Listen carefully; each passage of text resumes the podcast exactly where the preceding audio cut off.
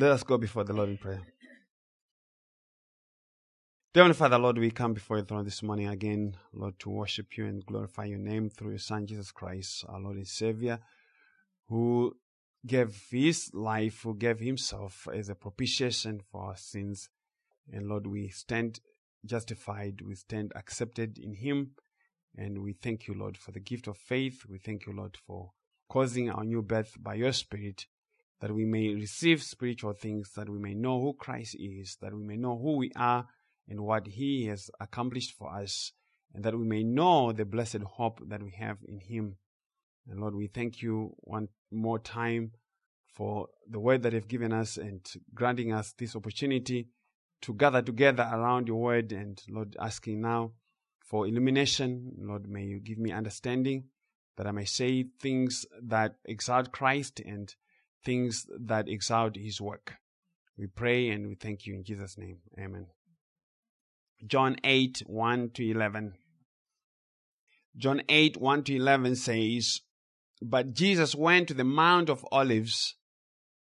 Now early in the morning he came again into the temple, and all the people came to him, and he sat down and taught them. Then the scribes and Pharisees brought to him a woman caught in adultery.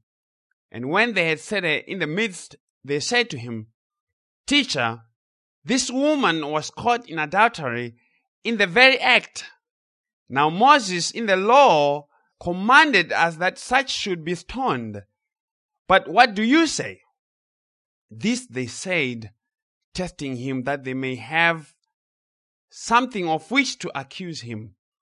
But Jesus stooped down and wrote on the ground with his finger as though he did not hear. So when they continued asking him, he raised himself up and said to them, He who is without sin among you, let him throw a stone at her first. And again he stooped down and wrote on the ground. Then those who had it, being convicted by their conscience, went out one by one, beginning with the oldest even to the last. And Jesus was left alone, and the woman standing in the midst. When Jesus had raised himself up and saw no one but the woman, he said to her, Woman, where are those accusers of yours? Has no one condemned you?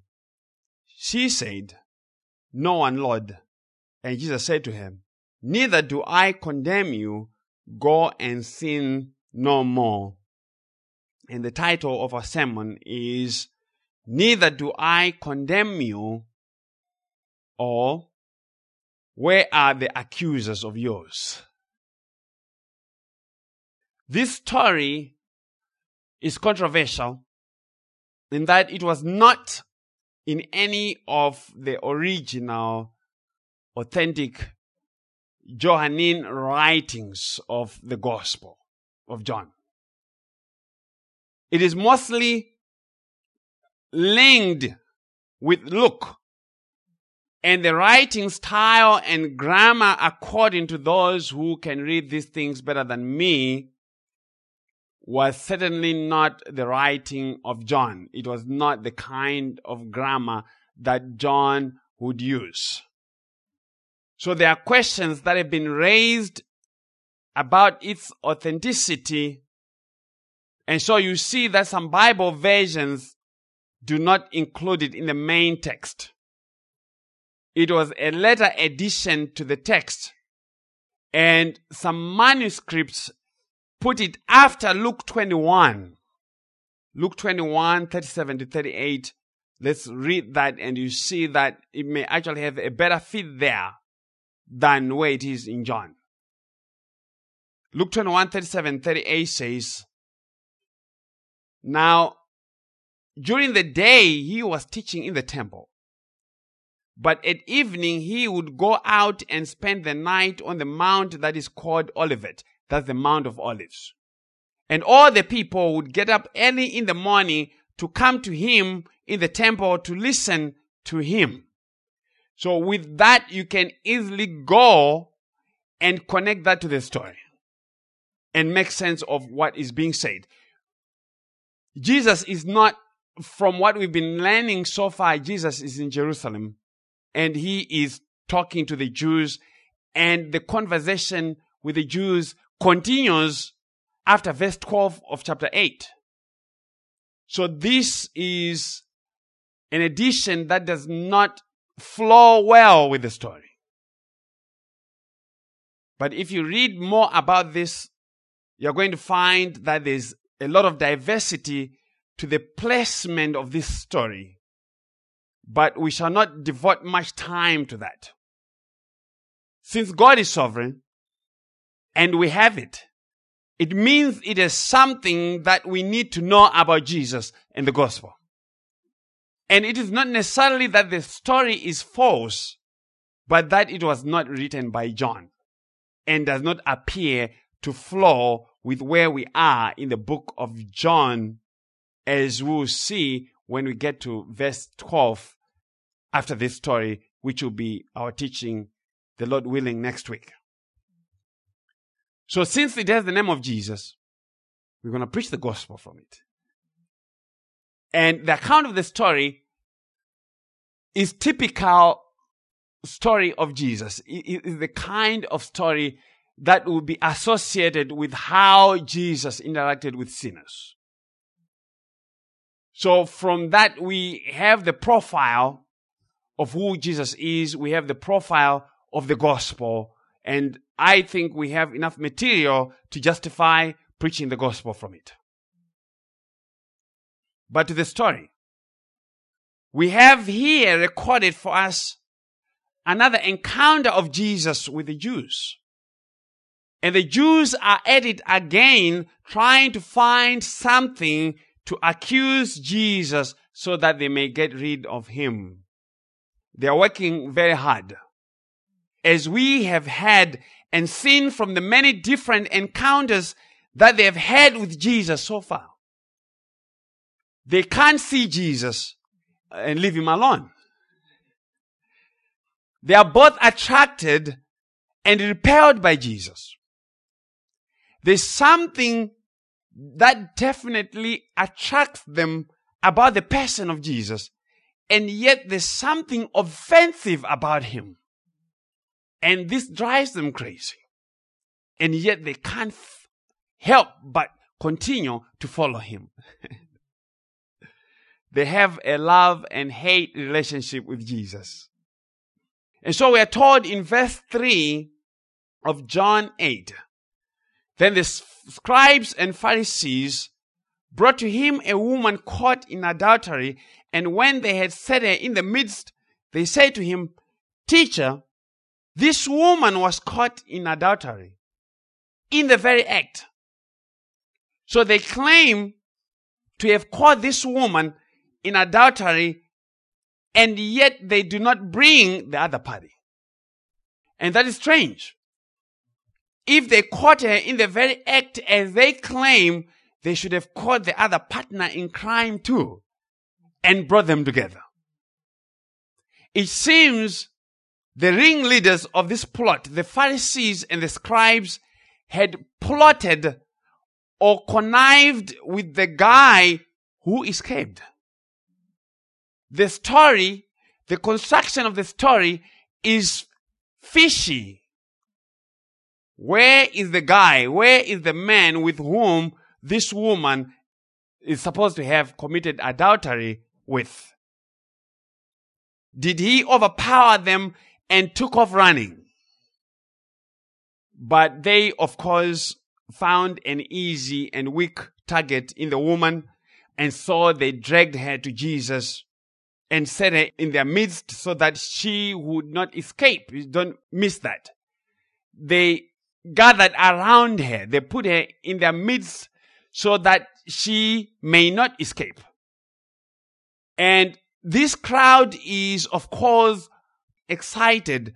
They are excited to see a sinner. How people love to see someone who has been labeled a sinner. How people love to see someone who has been labeled a murderer, someone who has been caught in adultery.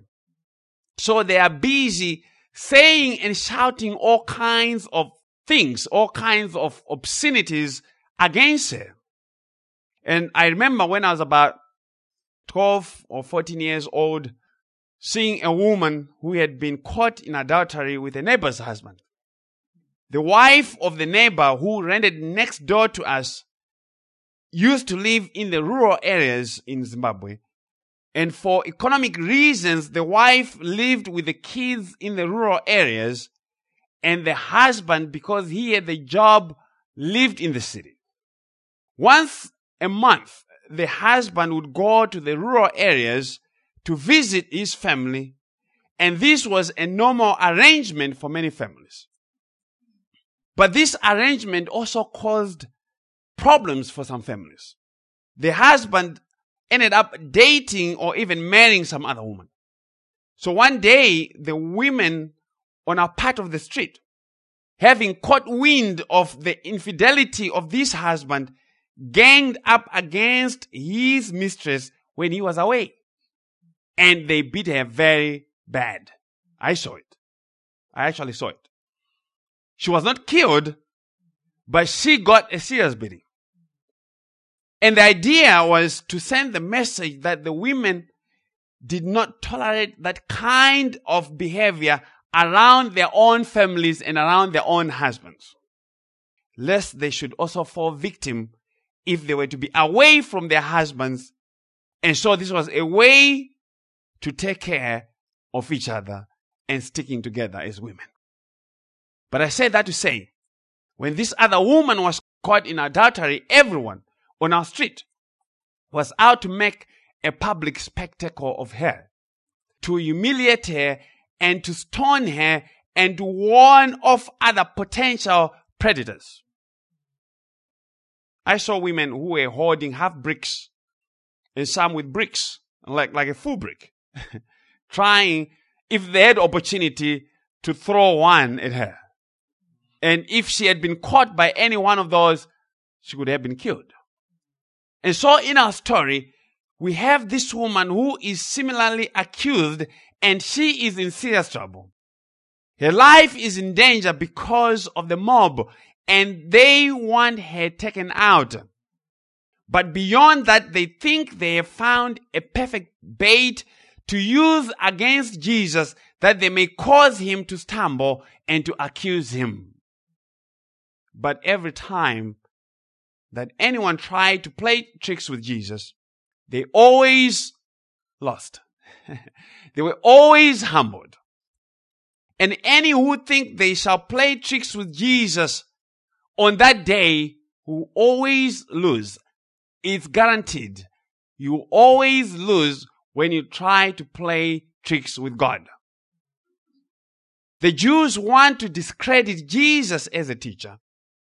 They are thinking they have this plot. If he condemns the woman, then he would lose the support of the people, since he seemed to always side with the weak and the despised.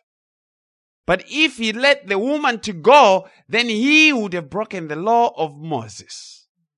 That says, if someone was caught in adultery, they were supposed to be stoned to death. And so they would condemn him for not following Moses. And if he condemned her to die, potentially that would also get Jesus in trouble because as a Jew, he was not supposed to pronounce a death sentence on anybody without the permission of the Roman prefect, the governor of Judea. So that would cause trouble with Rome. So they are pushing to put Jesus in a conundrum by using the law wrongfully to accuse both the woman and Jesus. So they're using the law to accuse the woman, but they're not stopping there. They want to use the law again to try and make Jesus guilty. But this is not new to them or Jesus. They have been doing this since Jesus showed up on the scene, as we learn from Matthew 22. Let's go there. Matthew 22. Matthew 22, verses 15 to 46. We're just going to read it. Then the Pharisees went and plotted how they might entangle him in his talk. that explains it, right? And they sent to him their disciples with the Herodians saying, Teacher, we know that you are true and teach the way of God in truth. Nor do you care about anyone, for you do not regard the person of man. Tell us, therefore, what do you think? Is it lawful to pay taxes to Caesar or not? They are playing again with Jesus and the law and trying to get Jesus in trouble with Rome. But Jesus perceived their wickedness and said, Why do you test me, you hypocrites? Show me the tax money. So they brought him a denarius, and he said to them, Whose image and inscription is this? They said to him, Caesar's. And he said to them, Render therefore to Caesar the things that are Caesar's, and to God the things that are God's. When they had heard these words, they marveled and left him and went their way. When they had heard these words, they marveled and left him and went their way. The same day, the Sadducees, who say there's no resurrection, came to him and asked him, saying, Teacher, Moses said that if a man dies having no children, his brother shall marry his wife and raise up offspring for his brother as we just been learning also from the Tamar and Judah story. Now, there were with us seven brothers. The first died after he had married and having no offspring left his wife to his brother. Likewise, the second also and the third even to the seventh. Last of all, the woman died also. Therefore, in the resurrection, that's the question, whose wife of the seven will she be for they all had her. So they think they have come up with the most difficult question ever conceived. Jesus said, answered and said to them, you are mistaken. You are foolish, not knowing the scriptures nor the power of God. For in the resurrection, they neither marry nor are given in marriage, but are like angels of God in heaven. But concerning the resurrection of the dead, have you not read what was spoken to you by God saying, I am the God of Abraham, the God of Isaac, and the God of Jacob. God is not the God of the dead, but of the living. And when the multitude heard this, they were astonished at his teaching. But when the Pharisees heard that he had silenced the Sadducees, they gathered together, yet to trip Jesus again. Then one of them, a lawyer, Elijah asked him a question, testing him and saying, verse 36, Teacher, which is the great commandment in the law? They're always trying to trip Jesus with the law.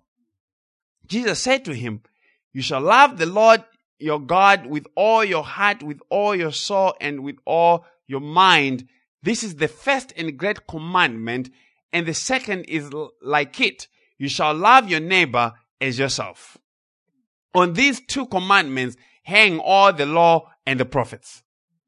While the Pharisees were gathered together, Jesus asked them, saying, verse 42, What do you think about the Christ?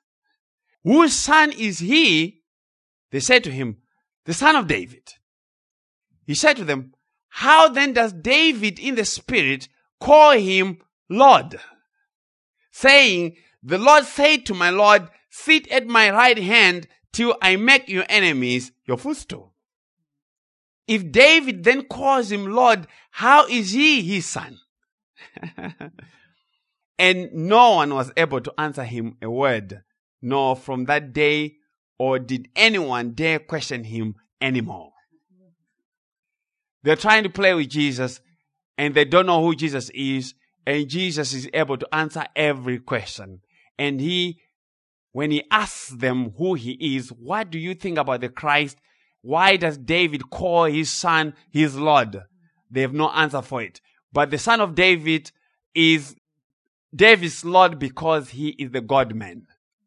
He is both God and man. And according to his humanity, he is the son of David, but according to his deity, he is Lord.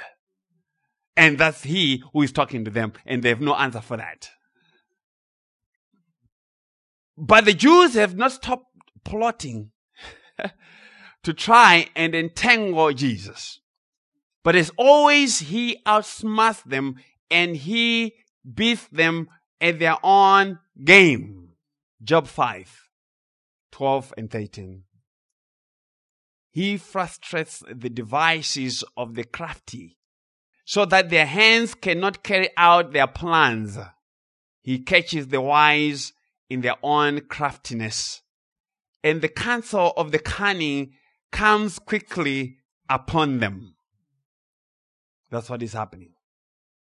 So Jesus seemed to always be slippery in their hands.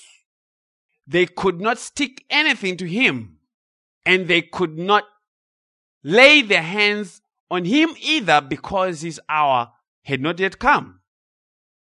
And any such who are in Christ cannot have any charge sticking on them. They are the non-sticky pan. Non-sticky pan. For Jesus is their defender. Jesus is their defender. And we're gonna work a lot of theology from that.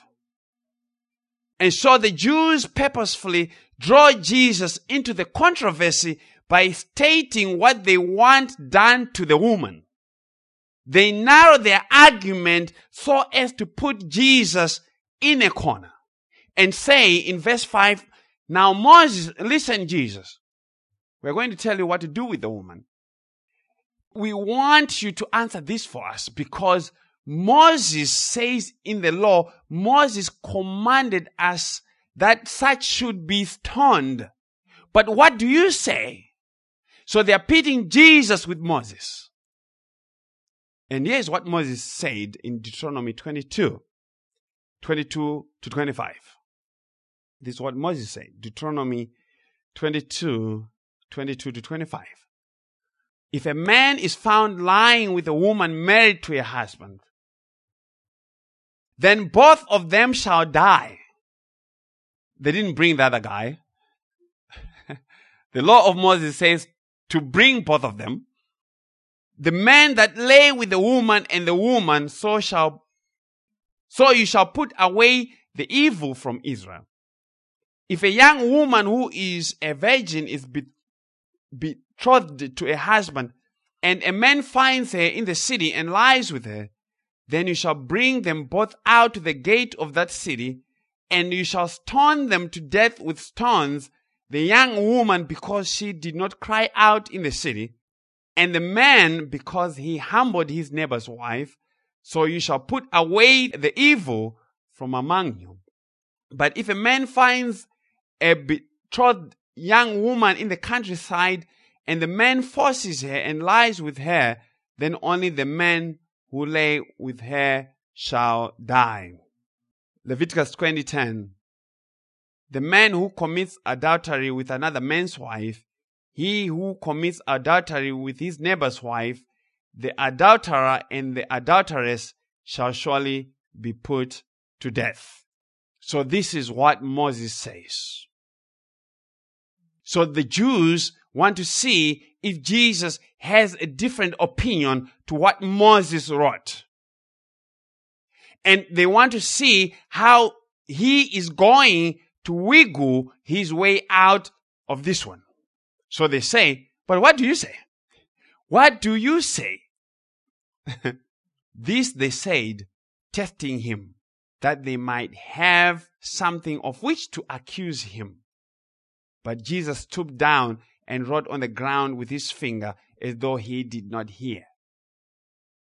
So this question, as I said, is for them to find occasion, for them to find opportunity to accuse Jesus so that they may discredit him whichever way. The goal is to discredit Jesus by any means necessary. This test by the Jews is designed with no correct answer. It has no correct answer. Whatever answer one gives is supposed to be the wrong answer. See that? That is how they've crafted it in their imagination. But the Lord stooped down as if ignoring them, as though he did not hear them, and wrote on the ground with his finger. And he did this twice. But in spite of the many speculations, we do not know what he actually wrote on the ground. If you read people, they will say all kinds of things, but we are not told exactly what he wrote on the ground. But he wrote something on the ground, and we know that he ignored them. Verse 7 So when they continued asking him, he raised himself up and said to them, He who is without sin among you, let him throw a stone at her first. So look at this. The Jews are annoyed by Jesus because he is ignoring them. When they continued asking him, they continued pestering him with the same question, and Jesus continued to ignore them. So they are starting to get mad at Jesus. But Jesus raised himself up and said to them, He who is without sin among you, let him throw a stone at her first. They are trying to catch Jesus with Deuteronomy 22. Jesus responds with Deuteronomy 17, 6 to 7. This is what Deuteronomy 17, 6 and 7 say. Whoever is deserving of death shall be put to death on the testimony of two or three witnesses. He shall not be put to death on the testimony of one witness. But listen to this. The hands of the witnesses shall be the first against him to put him to death. So if you're a witness to a crime that was worthy of death, you as the witness were the one required by law to pick the very first stone and stone the person. And then afterward, the hands of all the people. So you shall put away the evil from among you. The scribes and the Pharisees apparently are not the ones who caught the woman in the very act. So they were not witnesses to the act. And they did not bring any witnesses, and yet they wanted Jesus to condemn a woman without the required number of witnesses as the law commanded. So again, instead of tripping Jesus with the law, they are the ones who are being proven to be perverse, to be the lawbreakers. The Pharisees and scribes were not following the law either. The law said that the hands of the witnesses, as I said, shall be the first to cast the first stone on the one who is guilty, and then the rest of the people. And Jesus, knowing what the law actually said, because he is the one who gave the law and used it rightly against them like he did with the devil. The devil, remember, he came, he was trying to quote the scriptures, quoting from Psalm 91, trying to tempt Jesus, and Jesus used scripture to neutralize the devil. So he disarmed them. Jesus disarmed them and said, He, based on Deuteronomy 17, he who is without sin among you, let him throw a stone at her first. So Jesus turns things around and says, Now let's look at your qualification. Are you qualified to actually pick a stone and stone someone because of sin? Because if we have to do that, guess what? We also have to do that with you because you too are sinners. so the text says, He who is without sin among you, let him throw a stone at her first. And again he stooped down and wrote on the ground. Then those who had it, being convicted by their conscience, went out one by one, beginning with the oldest even to the last. And Jesus was left alone, and the woman standing in the midst. And so those who heard what Jesus said, they got convicted by their conscience. Their conscience was plagued with guilt because they discovered that they too were sinners. But look what Jesus did not do or say. Jesus did not say you too have committed adultery. And of course, they had committed adultery. Given Jesus' understanding of what adultery is, he says, if you look at a woman with lust, you have committed adultery and you're worthy of death. Jesus appeals to them as sinners, period. And said, You think you are righteous? Let us see. Let us see how righteous you are. And there are many Christians who are quick to cast the first stone when the sins of others have been made obvious. They think that the very open sins of others are worse sins than their more respectable and private sins. But Jesus says, no, sin does not work like that. And God certainly does not work like that. He who is without sin among you. So that's a universal statement. That's a global statement. It's saying all men are sinners. Many people have respectable sins. These are sins committed by respectable people, good looking people, powerful people, people who seem to have all things together. Money sometimes is used to cover a multitude of sins. Some people have not had to do certain sins because they had money and that money prevented them from doing certain things that other people without money had to do. And because of that, they actually think by not doing these things that other people have done, they are righteous in themselves.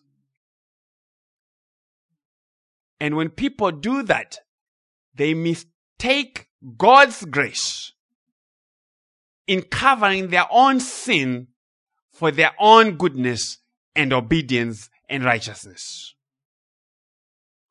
And so they are quick to attack those whose sins have been exposed. Marriages, we are talking about adultery. Marriages hold together not because people are buying chocolate for each other every day or because there's a particular program, some seven step program to holding marriages together. There's no booklet that holds marriages together. They only hold together by God's grace and according to what God has purposed to accomplish in the life of a person. Are there things that we can do to get things better in our marriages? Yes. But let us not think that those who are divorced are worse sinners than us. And here's the point. There is absolutely no sin that is beyond your ability or my ability or your capacity to do if God gives you over to it. Not a single sin that you can't do if God gives you over to it. You'll do it tonight, and I'll watch you on the news.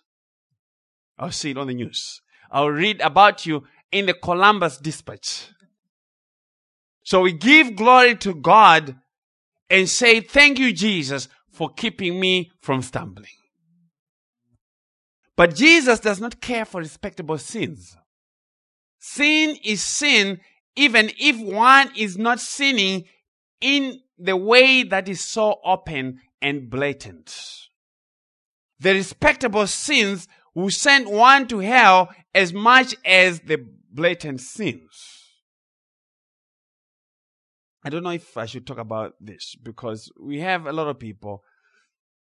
People have a lot of complicated lives, marriage lives.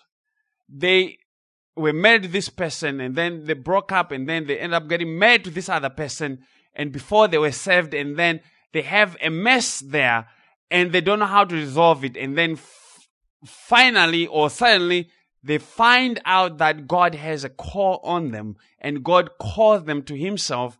And then they realize their sin. They realize that all their life is a mess and they're trying to correct it. And in the process of trying to correct these things, they end up causing a whole lot mess.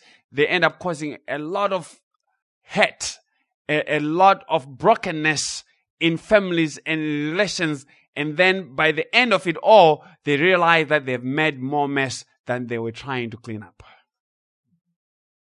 And my point is, God's people, the reason why you need Jesus is because you are a mess. The reason why you need Jesus is because you are an adulterer and an adulteress in whatever aspect you may think of because adultery, the biggest problem with adultery is not adultery in itself, but it is a type of your harlotry and infidelity against a holy and righteous God. That is the point.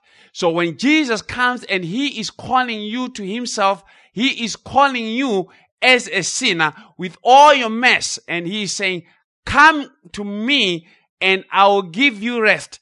You who are weary and heavy laden of your sin. If you go and try to correct your life and think that that's what is going to make you righteous before God, then you will never be righteous before God. There's only one way to be righteous before God, and it is to come to Christ and possessing the righteousness of Christ that is by faith. And if God intends to do something different in your life, He's gonna bring you to that point and you give you the grace to do that which is pleasing in His own sight. So what happened to this, to the scheme of the Jews of trying to trip Jesus? to try and trip and entangle Jesus with the law. It turned up on them. It lost steam. Their sails lost the wind. The hunter became the hunted. They were hunting Jesus, but they became hunted and they had to leave Jesus alone. Jesus one more time confounded his enemies. Jesus is God and he is the wisdom and he is the word of God. You cannot expect to win any argument with Jesus unless you are foolish. But we have the gospel here. We have the gospel here. We have the teaching of the gospel. And the teaching of the gospel that we have is the intercession of Christ. And we have to develop that theology because it's a very important aspect of the gospel. Let's go back to verses 10 and 11 of John 8. When Jesus had raised himself up and saw no one but the woman, he said to her, Woman, where are those accusers of yours? Has no one condemned you? She said, No one, Lord. And Jesus said to her, Neither do I condemn you. Go and sin no more. Go and sin no more. I need to draw your attention because we are talking about intercession. We are going to be talking about the intercession of Christ all the way to the very end. The two times that Jesus spoke in this story, he was standing. The two times that Jesus spoke in this story, he was standing. Verse 7, first in verse 7. So when they continued asking him, he raised himself up and said to them, Jesus, you don't need to get up to defend the woman. But he raised himself up and then he responded to them and said, He who is without sin among you, let him throw a stone at first. And of course, in verse 10, in verse 10, Jesus again raised himself up and then he said, Woman, where are those accusers of yours? What is that saying? The woman was indeed guilty of the crime because Jesus said to her, Go and sin no more. So Jesus acknowledges that the woman indeed was guilty of her crime. The accusation against her was true. She actually had committed adultery. But unlike the Pharisees and the scribes who wanted to condemn her to death, Jesus does the opposite.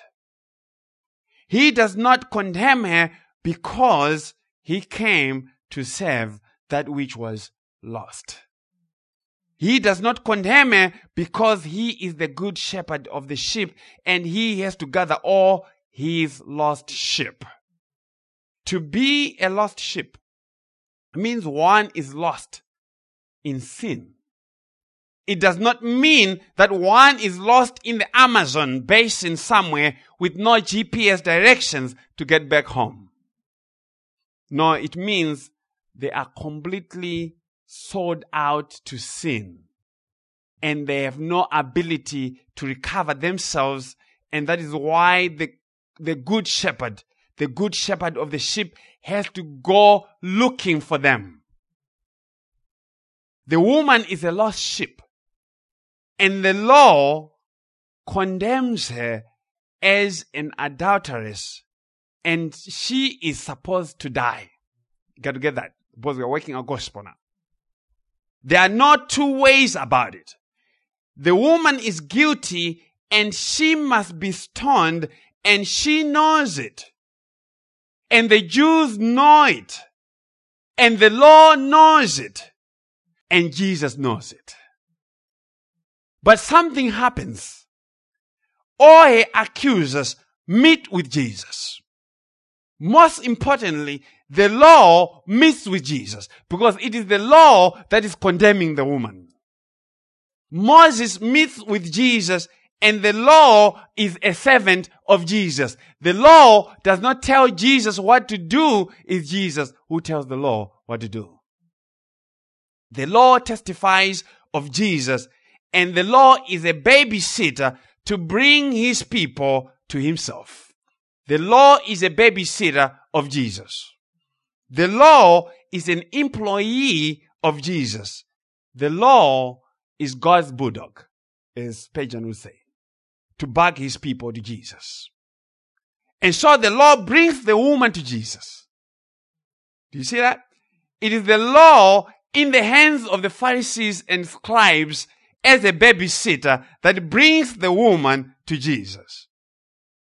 And by that, it rightly performs its function.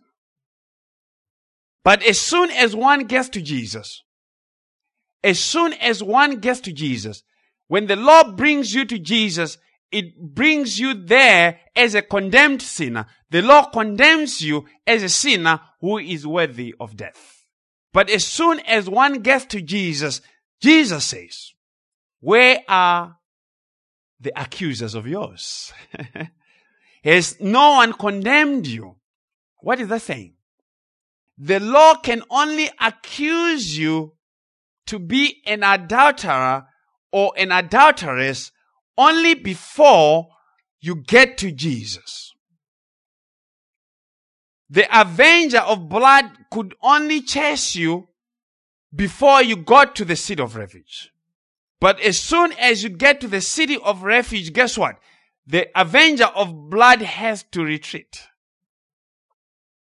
So the law caught you in sin and it prescribed death by stoning. It is, I say, the Pharisees and the scribes, these are representatives of the law. And they are right that the woman must be stoned. And so the woman again, like Barabbas, is at the point of death. If Jesus says, let's stone her, the woman is stoned. And so silently she weeps and she cries. And like Apostle Paul, like Barabbas, she says, wretched woman that I am.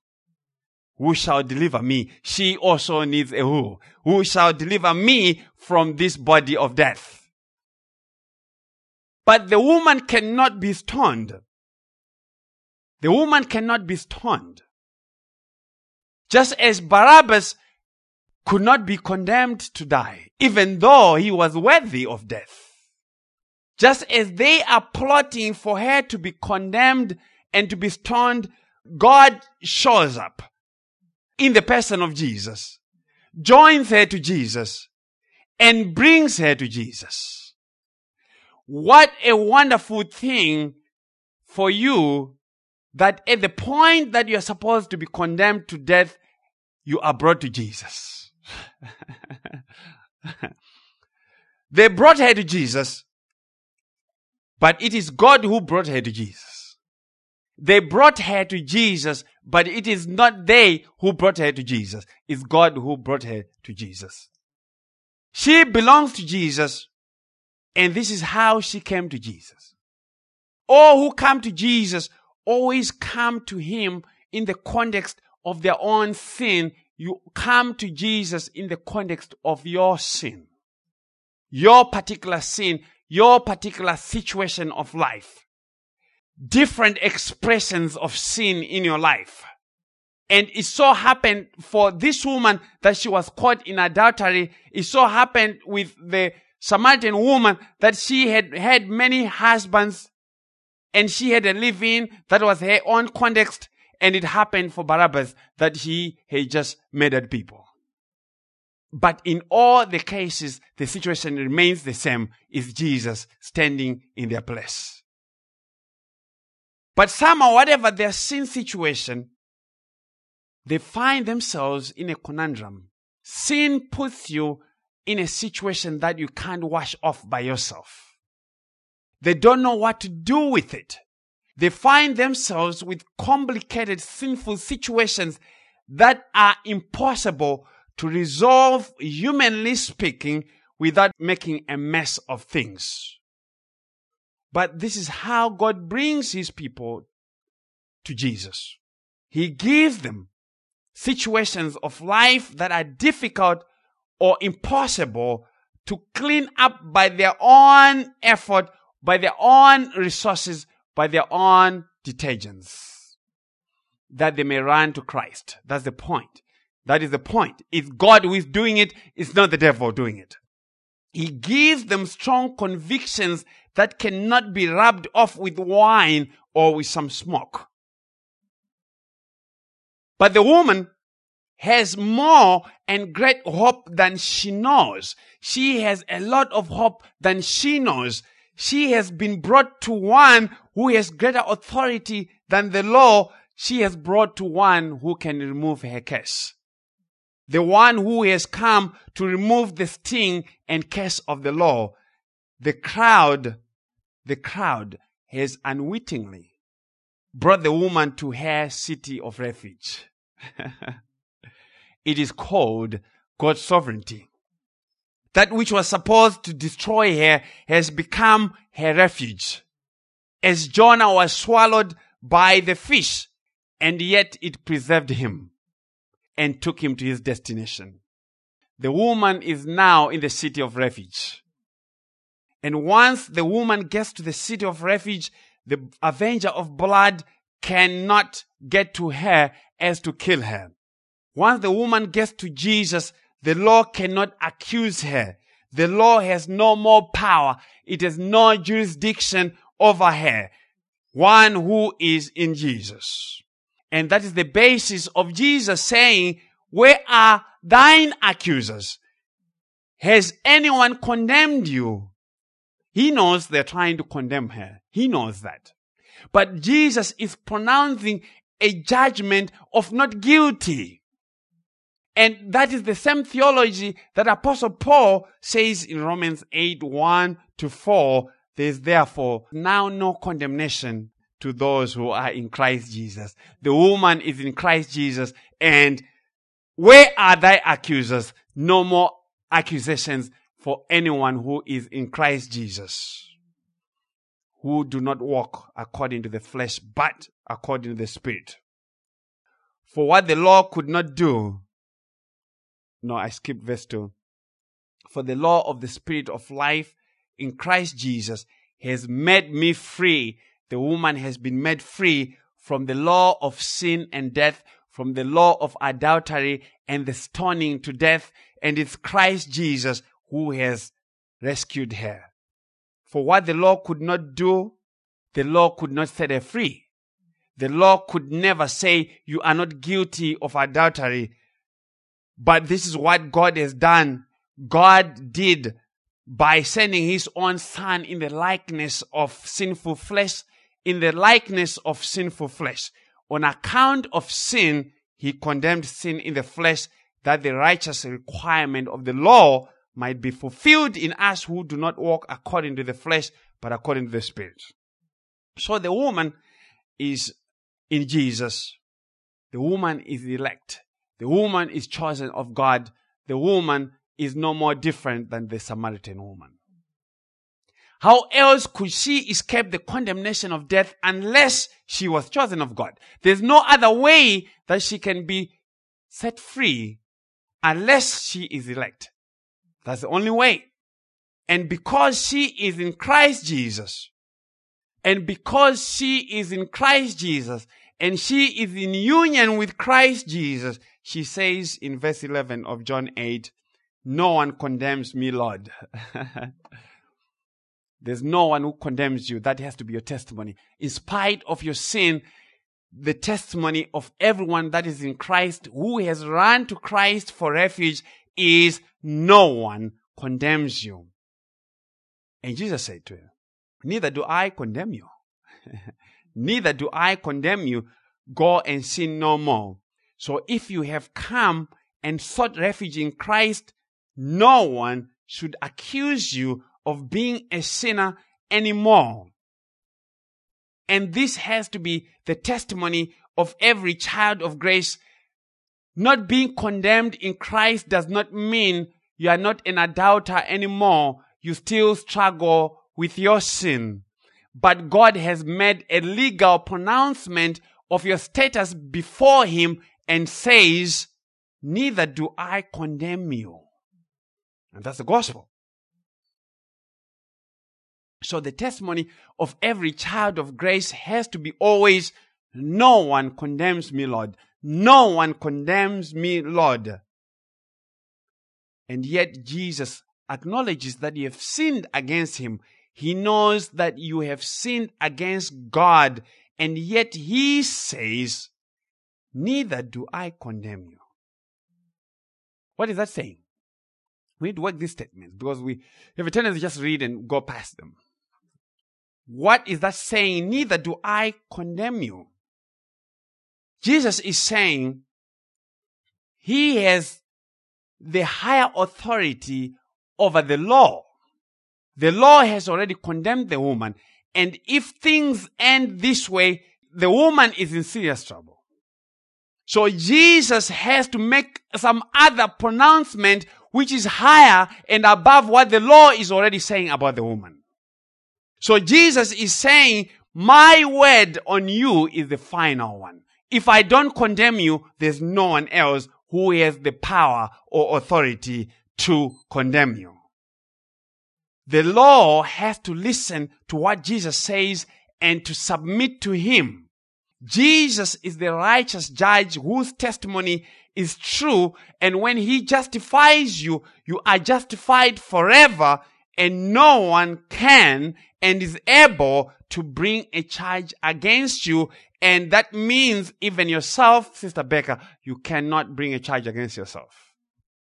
In spite of your many stumblings between now and the grave, you can't condemn yourself.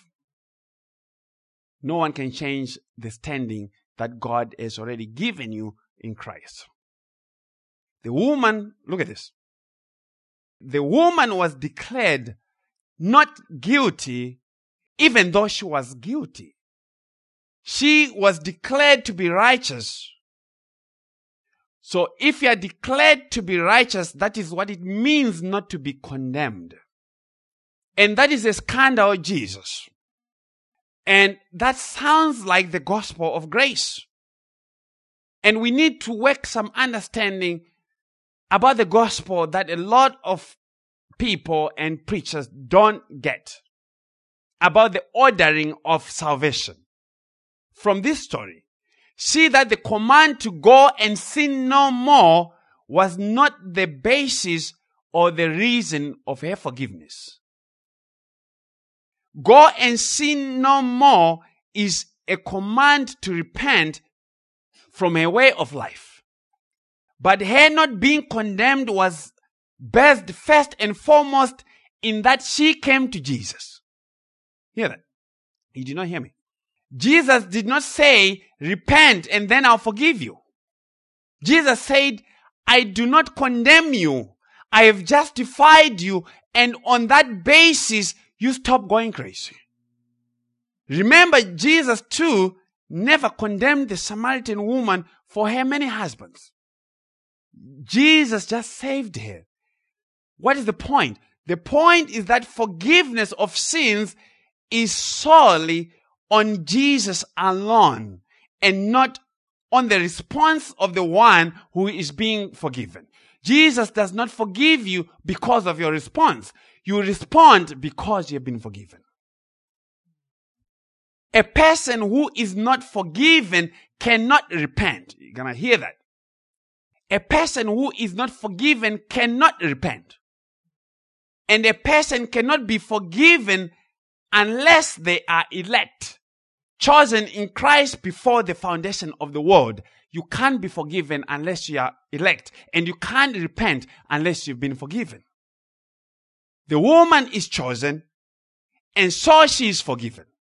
The response of the sinner, hear me, the response of the sinner, Sister Becker, Sister Desel, your response to come to faith in Christ is not the basis why you are justified. That does not justify you. That is not the reason of you being forgiven.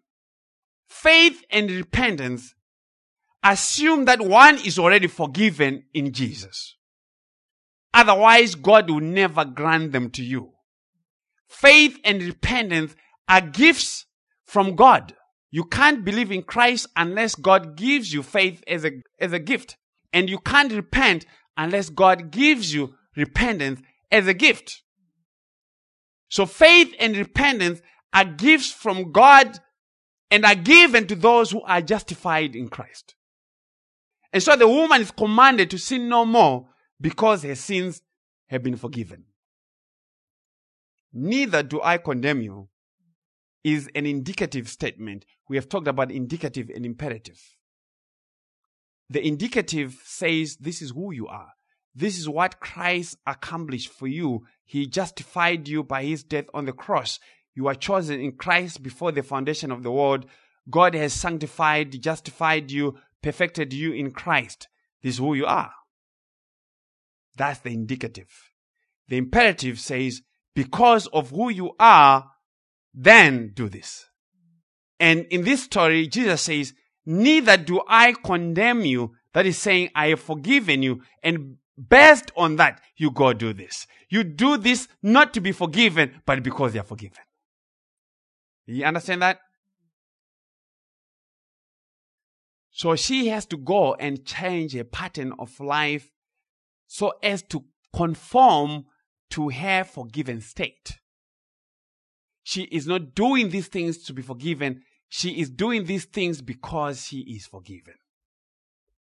So the command or imperative to sin no more is established by the very fact that she has been forgiven.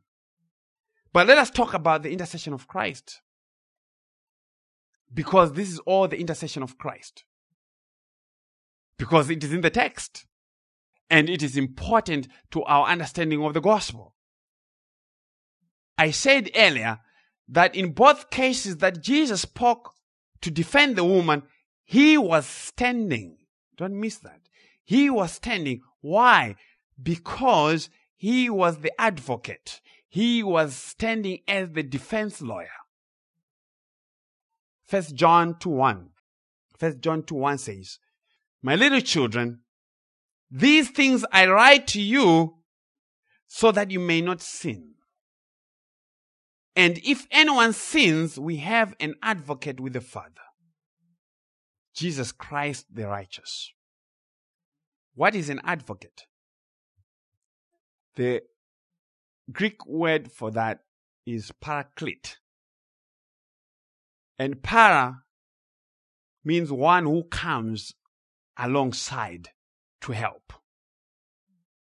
Paralegal, someone who helps to work in the offices of the lawyers, they help preparing the cases and stuff. We have a paramedic. We have a paratrooper, para police. And Jesus is the advocate. Jesus said to the disciples when he goes to the Father, he will send another comforter, an advocate, a paraclete in John 14, 16. Another helper, a family lawyer. That's the idea. It's another advocate, a comforter, an advocate who represents the family. So Jesus is sending another comforter, another advocate, the Holy Spirit. So the Holy Spirit also is an advocate. He makes intercession for you. Jesus also makes intercession for you. The emphasis in First John 2 1 is legal advocacy. It's legal. It's legal. We have an advocate with the Father. But the legal advocacy of Christ is placed on his righteousness. Can you hear that? It is placed on his righteousness. So the only reason why Christ is able to intercede when you sin is because of his righteousness, which means the Pope cannot intercede for you because he has no righteousness. By which he can stand before the throne of God and say, forgive, stand because of my righteousness. The Pope can't intercede. So the Pope is not the vicar of Christ. We'll send him this message after we're done. So the intercession of Christ is effective because he is a righteous advocate. He is the righteous advocate and he alone has the merits to plead your case before God and for us to be forgiven. So you see then, it is important that we stress that Jesus was also righteous in his life as in his death. Because if Jesus was not righteous in his life, then he can't be the righteous advocate. But listen to this. An advocate has to defend his client standing. And so Jesus stood up two times to defend the woman. Jesus stood up two times to defend the woman. But just maybe that you think I'm making it up. Sister Becca thinks I'm making up. I, I, I can see by a look. Where else do we see Jesus standing up to defend his people? Acts 7, 52 to 60. Acts 7, 52 to 60. And this is the story of Stephen. Stephen is full of the Holy Spirit and he is preaching and reading the riot act to the Jews and telling them about their history and linking it to Jesus. And Luke records for us and says, verse 52 to 60, which of the prophets did your fathers not persecute? And they killed those who foretold the coming of the just one, of whom you now have become the betrayers and murderers, who have received the law by the direction of angels have not kept it. When they heard these things, they were cut to the heart and they gnashed at him with their teeth. But he, being full of the Holy Spirit, gazed into heaven and saw the glory of God and Jesus standing at the right hand of God. And said, Look, I see the heavens opened and the Son of Man standing at the right hand of God. Then they cried out with a loud voice, stopped their ears, and ran at him with one accord and they cast him out of the city and stoned him. And the witnesses laid down their clothes at the feet of a young man named Saul. And they stoned Stephen as he was calling on God and saying, Lord Jesus, receive my spirit. Then he knelt down and cried with a loud voice, Lord, do not charge them with this sin. And when he had said this, he fell asleep. What was Jesus doing when Stephen saw him? Jesus was standing why was Jesus standing? Because he was defending Stephen. Defending him against what? Against the charge of blasphemy. Stephen was stoned for blasphemy and Jesus stood up. We know the scriptures say of Christ that he sits after he accomplished our salvation. Jesus is seated at the right hand of God. But in Acts 7, Jesus is standing. And he is standing in the context of a legal case. Stephen is in trouble and he is being accused of blasphemy and Jesus stands up as his righteous advocate and he defends him. Okay. Sister Baker still thinks that I made that one up. So let's go to Zechariah chapter 3, verses 1 to, th- to 5. Zechariah chapter 3. Then he showed me Joshua the high priest standing before the angel of the Lord, and Satan standing at his right hand to oppose him. And the Lord said to Satan, The Lord rebuke you, Satan. The Lord who has chosen Jerusalem rebuke you. Is this not a brand plucked from the fire? Now Joshua was clothed with filthy garments and was standing before the angel. Then he answered and spoke to those who stood before him, saying, Take away the filthy garments from him. And to him he said, See, I have removed your iniquity from you, and I'll clothe you with rich robes. And I said, Let them put a clean turban on his head. So they put a clean turban on his head, and they put the clothes on him, and angel of the Lord stood by. Who is the angel of the Lord? That's Jesus. That's Jesus. What did he do? He was standing by when Joshua the high priest was being accused by the devil. He stood up and defended Joshua and this is how he defended Joshua. He rebuked the devil, but not only that, he removed his filthy garments, which is a type of his sin. But not only that, he covered him with his own righteousness. Jesus interceded for Joshua based on his own righteousness. The new clothes given to Joshua. So what are we saying? We are saying that there is now no condemnation for those who are in Christ Jesus. Those who have run to the city of refuge.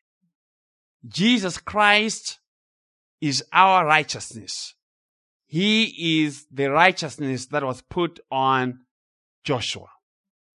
Jesus did not deny, the angel of the Lord did not deny that Joshua was wearing filthy garments. Jesus did not deny that Barabbas was a murderer. Jesus did not deny that the woman had been caught in adultery. But he stands anyway.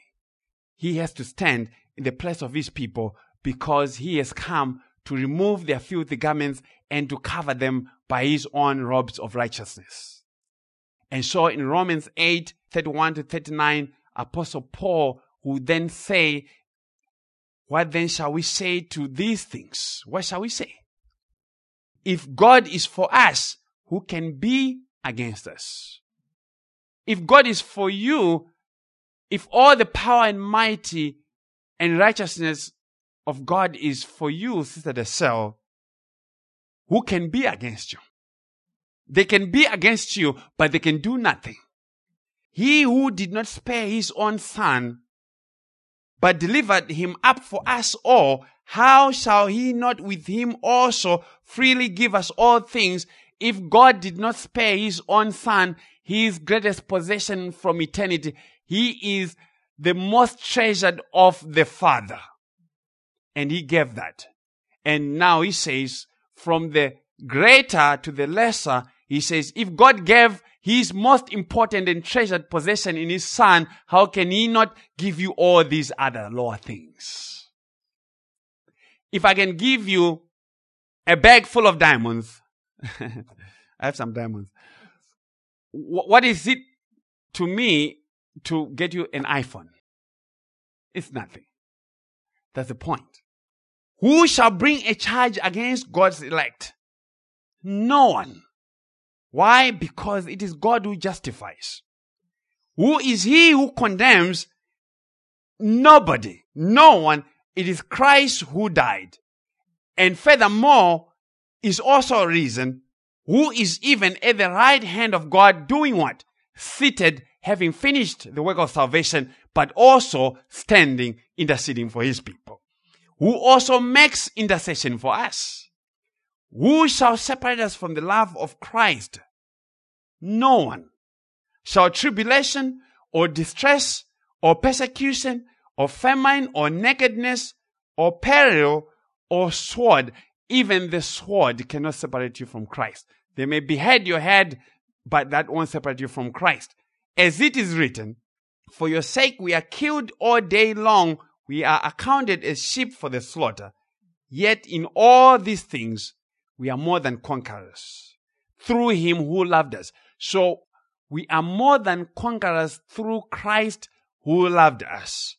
For I am persuaded, the apostle says, that neither death nor life, nor angels, nor principalities, nor powers, nor things present, nor things to come, even your sin that is yet to come, nor height, nor depth, nor any other created thing. Do you see what the apostle has done? He has classed all created things into two the visible and invisible. The invisible and the visible. And he says, even of all the, those things that are invisible to you, they can't do anything to you as to separate you from Christ. Nor height, nor depth, nor any other created thing shall be able to separate us from the love of God which is in Christ Jesus our Lord. So the love of God for us is in Christ Jesus. So you have to pull Jesus from God to pull us from Christ. Impossible. And so those preachers who say salvation can be lost, they need to hear our Jesus. They need to hear our gospel. Hebrews 7, 24, 26. But he, that's Christ, because he continues forever, because he lives forever, has an unchangeable priesthood Christ is interceding as a high priest because it is the high priest who intercedes, who stands on behalf of his people before God. And because his priesthood is unchangeable, he is able, he is able to serve to the uttermost those who come to God through him, since he always lives to make intercession for them. For such a high priest was fitting for us who is holy, harmless, undefiled, separate from sinners, and has become higher than the heavens. So, in conclusion, where are thy accusers? Has anyone condemned you? That's Jesus. No one. no one, Lord. The law can't condemn one who has come to Christ. The law cannot condemn one who has run to Christ. And as soon as Christ shows up, whatever condemns you, whatever is trying to condemn you, whatever is accusing you, has to retreat. It has to retreat. If you have many sins like me, I have more than a semi of sins. There's no other way not to be condemned. There's no other way. It doesn't matter. If everything of yours was perfect, your marriage was perfect, your life was perfect, everything was perfect, you still have a big issue. You still need Jesus. There's no other way not to be stoned other than running to Jesus. There's no other way to clean yourself up other than going to Jesus and having Him to command a change of garments. See that the woman never said a single word in her defense. The woman never tried to defend herself. And such is the gospel. Once you are in Christ Jesus, you shall never ever need to defend yourself. You shall never have to defend yourself for any sin that you ever committed. For he will speak for you as we have been seeing. So be quiet when you come to God, be quiet and let Jesus do the speaking. He is the wisdom of God. He knows how to lay all your enemies to shame. He knows how to lay them down to rest like puppies. And if Jesus fails to defend the woman, he can't defend you. But if Jesus defended the woman, Jesus has also defended you. Jesus has defended the case that was against his church of adulterers and adulteresses. Praise the Lord. Amen. Let us pray. Dear Heavenly Father, Lord, we come before you as those who were guilty of adultery, those who were condemned to die by the law, and yet, Lord, by your grace, by the power and intercession of Christ, you stood up and you defended us, and you said, Does anyone condemn you? Where are thine accusers? And our testimony is, No one condemns us, Lord. There's no one who condemns those who are in Christ Jesus. And that is the beauty and glory of the gospel of grace. Oh Lord, I pray that your people would hear this, that they will long to hear about Christ and his work of salvation. Lord, I pray and I thank you for the faithfulness of Christ in his death, in his life, in his resurrection, and in his continued intercession on behalf of his people. Lord, I pray for those who shall hear. May you give them the grace to hear. May you imprint these words of the gospel, these words of the Spirit, to their hearts also, that they may see Christ only as their city of refuge. We pray in Jesus' name. Amen.